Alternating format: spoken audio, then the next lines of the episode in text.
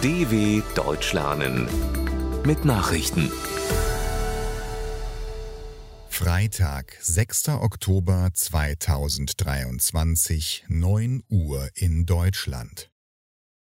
UNICEF 20.000 Kinder fliehen täglich vor Extremwetter. Wetterbedingte Katastrophen haben zwischen 2016 und 2021 rund 43,1 Millionen Kinder innerhalb ihrer Heimatländer vertrieben. Das seien rund 20.000 Kinder an jedem Tag, heißt es in einem Bericht des UN-Kinderhilfswerks UNICEF. Die Studie Children Displaced in a Changing Climate listet die weltweite Zahl der Kinder auf, die aufgrund von Überschwemmungen, Stürmen, Dürren und Waldbränden ihr Zuhause verloren. Eine Schätzung für die kommenden 30 Jahre geht davon aus, dass etwa 96 Millionen Minderjährige allein wegen anschwellender Flüsse vertrieben werden könnten. Das Wissen sei da, um der eskalierenden Herausforderung zu begegnen, sagte UNICEF-Direktorin Catherine Russell. Doch wir handeln viel zu langsam. Steinmeier trifft Biden in Washington. Bundespräsident Frank-Walter Steinmeier reist an diesem Freitag kurzfristig zu seinem ersten Treffen mit US-Präsident Joe Biden nach Washington. Anlässlich des Tags der deutsch-amerikanischen Freundschaft wird das deutsche Staatsoberhaupt im Weißen Haus empfangen. Bei der Zusammenkunft soll es um die enge Abstimmung der NATO-Bündnispartner in einer Reihe wichtiger Fragen gehen. Dabei dürfte der Krieg in der Ukraine im Mittelpunkt stehen. Bekanntgabe des Trägers des Friedensnobelpreises. Als Höhepunkt der Nobelpreiswoche wird an diesem Freitag der diesjährige Friedensnobelpreisträger bekannt gegeben. Angesichts der gespannten Weltlage mit Ukraine-Krieg, Klimakrise und weiteren Konflikten gibt es Kandidaten genug. 259 Persönlichkeiten und 92 Organisationen sind in diesem Jahr im Rennen. Die Gesamtzahl von 351 Nominierten ist damit die zweithöchste überhaupt.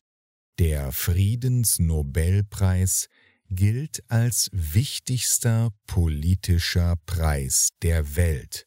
Er ist der einzige der Nobelpreise, der nicht in der schwedischen Hauptstadt Stockholm, sondern in der norwegischen Hauptstadt Oslo vergeben wird. US-Militär schießt Drohne von NATO-Partner über Syrien ab. US-amerikanische Kampfflugzeuge haben im Nordosten Syriens eine Drohne des NATO-Verbündeten Türkei abgeschossen. US-Kommandeure hätten die Drohne als potenzielle Bedrohung für die dort stationierten US-Soldaten eingeschätzt, sagte ein Sprecher des Verteidigungsministeriums in Washington.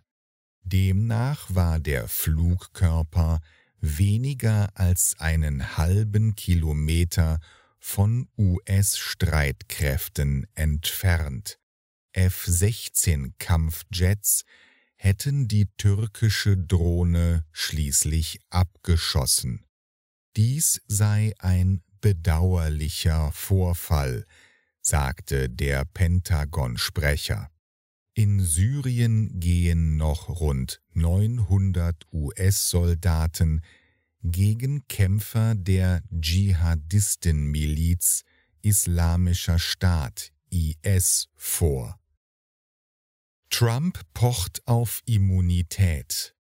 Der frühere US-Präsident Donald Trump hat beantragt, die gegen ihn erhobene Anklage wegen Wahlbeeinflussung abzuweisen.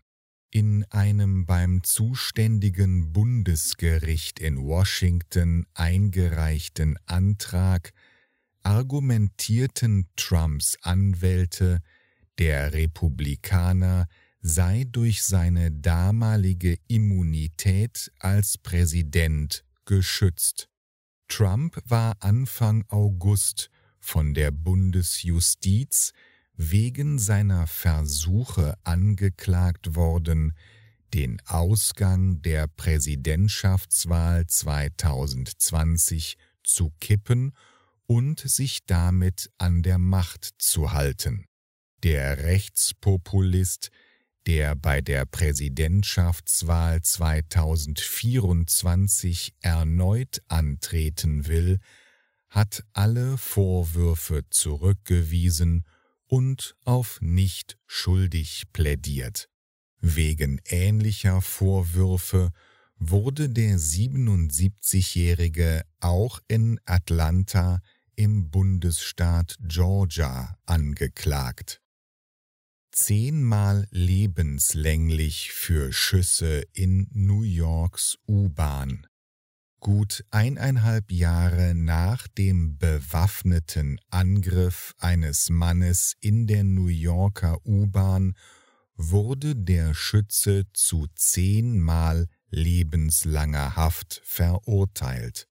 Weitere zehn Jahre erhielt der 64-jährige wegen des unerlaubten Tragens einer Schusswaffe.